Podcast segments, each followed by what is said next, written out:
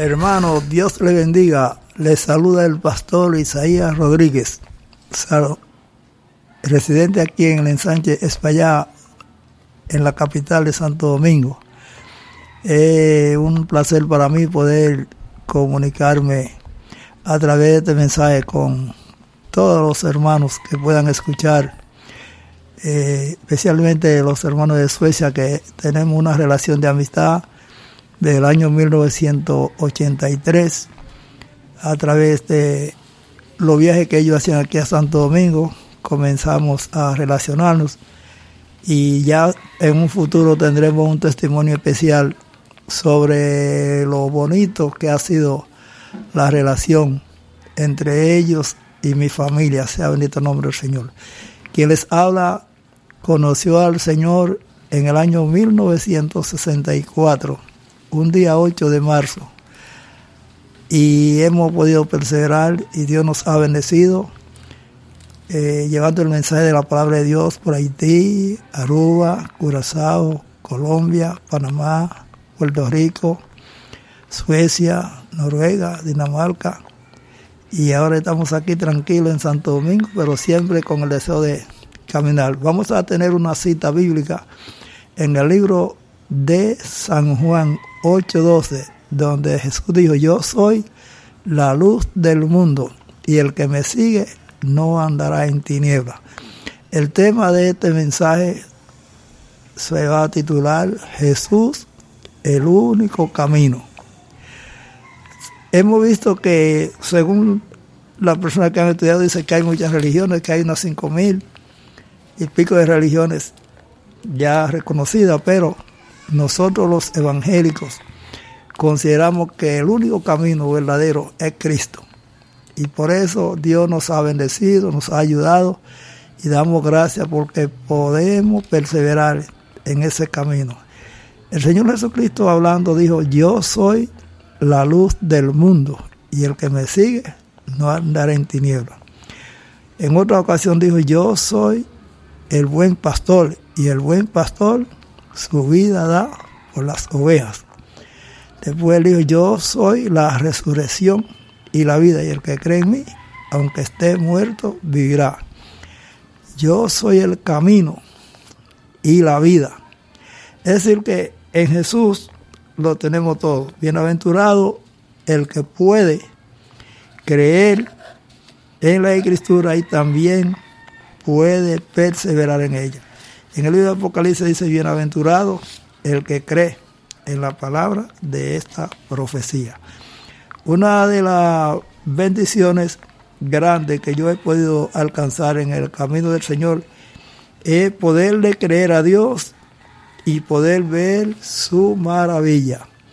Porque hay personas que a veces no disfrutan de la cosa buena de Dios, no disfrutan de los beneficios que el Señor les brinda a través de su palabra. Pero yo he sido una persona que ha pasado por muchas pruebas, por muchas dificultades, y en todas yo he visto la mano poderosa de Dios. Por ejemplo, en el año 1965, aquí en Santo Domingo hubo una guerra donde vinieron 40 mil marines americanos y parecía que era una cosa sencilla, pero duró unos seis meses y en esa guerra nuestro país tenía como cuatro gobiernos, estaba dividido en cuatro partes y se nos hacía difícil poder transitar aquí en la capital sin problema. Y un domingo yo iba a ayudar a repartir una comida y un soldado me llamó, hey, venga acá.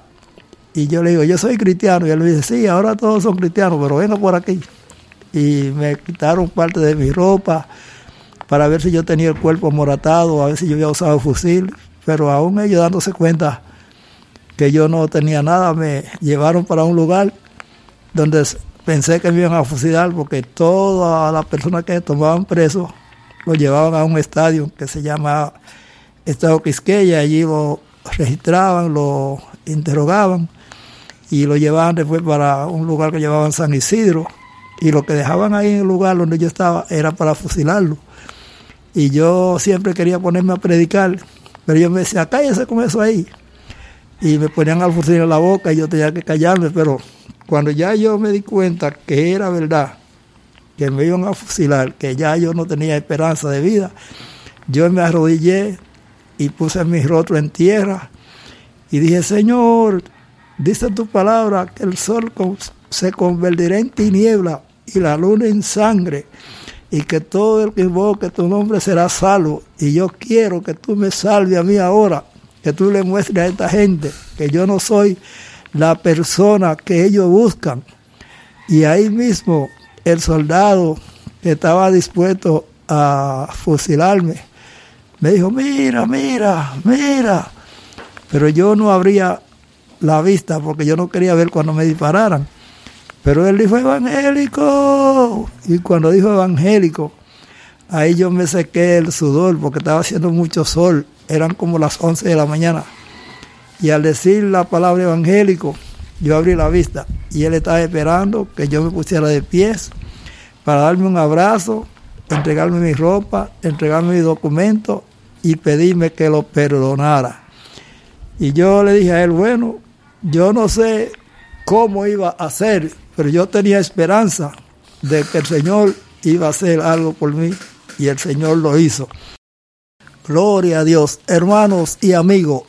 Por eso es que estamos diciendo que Cristo es el camino, que Cristo es bueno. Y cuando hay un momento difícil, una prueba, donde no hay forma de que tú puedas salir adelante, tienes que clamar a Dios de todo corazón, que Él está presto para escucharte. Él dice en su palabra en Isaías 60, levántate, resplandece, que ha nacido tu luz.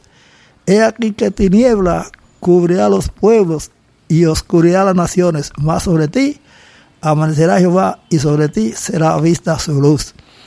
Hay que clamar a Dios si hay enfermedad, si hay necesidad económica, si sea lo que sea, Cristo es la solución. La palabra de Dios dice en Tito 2.11, porque la gracia de Dios que trae salvación se ha manifestado enseñándonos que renunciando a la impiedad y a los deseos del mundo, vivamos en este siglo sobria, justa y piadosamente, aguardando la esperanza bienaventurada y la manifestación gloriosa de nuestro gran Dios y Salvador, el Señor Jesucristo. En el libro de los Salmos aparece la palabra bienaventurado muchas veces, pero yo lo tengo marcado como unas 20 veces. Y me gusta mucho cuando dice la palabra de Dios en el Salmo, eh, Salmo 44, la última parte, dice, sean nuestros hijos como planta crecida en su juventud, nuestras hijas como esquina labrada a la manera de la de un palacio, nuestro granero lleno, provisto de toda suerte de grano, nuestro granero lleno, provisto de toda suerte. Y dice, bienaventurado el pueblo cuyo Dios es Jehová. Es una bendición poder tener a Dios como nuestro refugio, como nuestro sustituto, como nuestra fortaleza. La Biblia dice en el libro de Hechos, capítulo 4, verso 12, y en ningún otro hay salvación, porque no se nos ha dado otro nombre en el cual podamos ser salvos que no sea Cristo Jesús. Dios te ayude, amigo, a que tú puedas reconocer que Cristo es el camino, que Cristo es el único que te puede ayudar. Cuando Jesús estaba haciendo su entrada a Jerusalén, en el capítulo 11, verso 23 o 25, así, él iba entrando a Jerusalén y la gente se quedó asombrada y decían, pero quién es este? Decían, ese es Jesús, el profeta de Nazaret. Y la gente estaba turbada porque nunca ni los emperadores, ni ningún gobernador, ningún procurador romano, nadie había podido llegar a Jerusalén y llevar tanta alegría, tanto consuelo. Y la gente decían en una forma poética, hay que preguntarle a Adán, y él dice que es la simiente de la mujer que viene para herir a Satanás. Hablen con Isaías, Isaías contesta que ese es el niño que no es dado como príncipe de paz. Lleguen donde Jeremías, Jeremías dice, ese es Jehová, justicia nuestra. Hablen con Osea, o sea, contesta que ese es Jehová que está reinando. Lléguense donde otro profeta y él dice, ese es el deseado de toda la gente. Hablen con San Juan Bautista y él dice, ese es el Cordero de Dios que quita el pecado del mundo. Hablen con el Padre allá arriba y él dice, ese es mi hijo amado en quien tiene contentamiento mi alma. Y alguien dijo, hay que hablar con Satanás, porque Satanás dice que esto aquí es de él y que él se lo da a quien lo adore. Y Satanás mandó una legión de demonios y ellos dijeron, Jesús Nazareno, ¿qué tiene contra nosotros? ¿Ha venido para destruirnos? Nosotros sabemos quién tú eres. Tú eres el santo de Dios. Y Jesús le dijo, enmudezcan, sal de él y no entre más. Entonces Satanás, todo el mundo tuvo que dar su veredito sobre de Jesús. Y por eso te decimos que Jesús es el único camino. Jesús es el que trae alegría. Jesús es el que trae consuelo. En el libro de San Marcos capítulo 9 habla una escritura muy linda. Cuando Jesús estaba en el monte, que tuvo el momento de la transfiguración, cuando bajó abajo, había una multitud de gente discutiendo con los discípulos porque llevaron un hombre, un joven enfermo, y ellos no lo pudieron sanar. Y inmediatamente Jesús dijo, ¿qué pasa? Ya, Señor, yo traje a mi hijo aquí para que tu discípulo lo liberara y no han podido hacer nada. Y él dijo, tráigamelo acá. ¿Y qué es lo que le va? Que tiene un demonio, que lo eche en el agua, que lo eche en el fuego, que lo quiere destruir. Pero si tú puedes hacer algo, ayúdanos. Y Jesús le dijo, si tú puedes creer, al que cree, todo le es posible. Y el Señor dijo, ay Señor, ayúdame a tener fe. Y Jesús reprendió el demonio que estaba en el muchacho. Y dice la Biblia que el muchacho cayó como muerto. Pero lo levantaron y Jesús se lo entregó sano a su padre. Y los discípulos le, preguntaron a Jesús cuando llegaron acá, Señor, ¿por qué nosotros no pudimos echar ese demonio fuera. Jesús le dijo, porque ese género solamente sale con oración y ayuno. Pero aquí lo lindo es que el Padre vino donde Jesús buscando ayuda y Jesús le dio la bendición que él quería, que su hijo fuera liberado. Si tú tienes un problema, si tú tienes una dificultad, si tú estás pasando por una crisis grande, llégate a Jesús, que Jesús es la solución. Jesús es el que te puede ayudar, no importa cuál sea la situación. La Biblia dice, si tú puedes creer, al que cree, todo le es posible. Ese es un don, una bendición grande, que la persona pueda creer en Dios, que la persona pueda depositar su fe en Dios. Y cuando tú te apoderas de la fe, tú vas a conseguir cosas grandes. Porque todo aquel que viene al Señor en busca de ayuda, Él la encuentra. Dice el libro de Pedro, capítulo 4, basta ya el tiempo presente para haber hecho lo que le agrada al hombre, para vivir en lascivia, en concupiscencia, en embriaguez, en orgías, en disipación. Y el tiempo que te resta, dáselo a Dios. Ya está bueno para darle cabida, para darle oportunidad a la carne, para vivir conforme al hombre. De aquí en adelante, trata de vivir para Dios, que Dios es el único camino. Dios es el que te puede ayudar. El mismo Pedro dice en el capítulo 3, verso 8. Finalmente, sé todos de un mismo sentir, compasivo, amándonos fraternalmente unos con otros, siendo misericordiosos, no devolviendo mal por mal, sino por el contrario, bendiciendo, sabiendo que fuiste llamado para heredar bendición. Porque el que quiere amar la vida y ver días buenos, refrene su labio de mal, su labio no hablen engaños, apártese del mal, haga el bien. Y si alguna cosa padecéis por causa de la justicia, somos bienaventurados. Por tanto, no os amedrentéis por temor de ellos, sino santificad a Dios el Señor en vuestros corazones y demandad la razón y la esperanza que hay en vosotros, para que aquellos que no calunian sean avergonzados por vuestra conducta en Cristo. Porque mejor es que parezcáis haciendo el bien, si la voluntad de Dios así lo quiere, que haciendo el mal. Pero recuerda, amigo, Cristo es el único camino. Cristo es el que te puede apartar de toda cosa mala. Si tiene vicio, si tiene una vida desordenada, si no tiene paz, recuérdate que Cristo fue el que murió en la cruz del Calvario por ti. Y Él es el que te dice, yo soy la luz del mundo.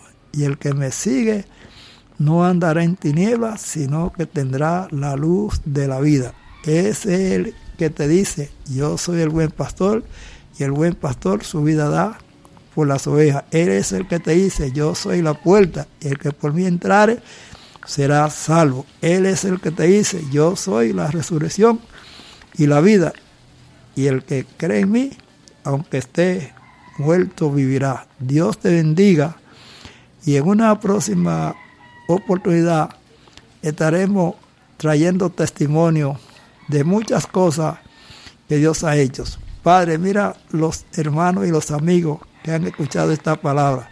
Permite, Dios mío, que tú toques sus corazones, que tú le alumbres su mentalidad, que ellos reconozcan que tú eres el que sufriste por ellos, que tú fuiste que diste tu vida por ellos y que tú estás presto para salvarlo. Recíbelo, Dios mío, y que la bendición tuya esté con ellos. Gracias, Padre, en el nombre de Jesús. Amén. Hermanos, eh, quiero eh, cantarle un corito que me ha sido de mucha bendición, que lo aprendí en Panamá y por todos los países que he estado caminando, he estado cantando este coro que dice, qué Cristo tan bueno, qué Cristo tan bueno, como me ayudó en la noche oscura Él me acompañó, mi pena y mis males Él me lo quitó. Que Cristo tan bueno como me ayudó, que Cristo tan bueno como me ayudó. En la noche oscura Él me acompañó, mi pena y mis males Él me lo quitó. Que Cristo tan bueno como me ayudó, ese cielo azul es mi cielo es la Biblia la sagrada historia. El Espíritu Santo me guía y con Cristo me voy a la gloria. Que Cristo tan bueno como me ayudó. En la noche oscura Él me acompañó, mi pena y mis males Él me lo quitó. Que Cristo tan bueno como me ayudó, que Cristo tan bueno como me ayudó. En la noche oscura Él me acompañó, mi pena y mis males Él me lo quitó. Que Cristo tan bueno como me ayudó, ese cielo azul es mi cielo, es la Biblia la sagrada historia. El Espíritu Santo me guía y con Cristo me voy a la gloria. Que Cristo tan bueno como me ayudó, en la noche oscura Él me acompañó, mi pena y mi males Él me lo quitó. Que Cristo tan bueno como me ayudó.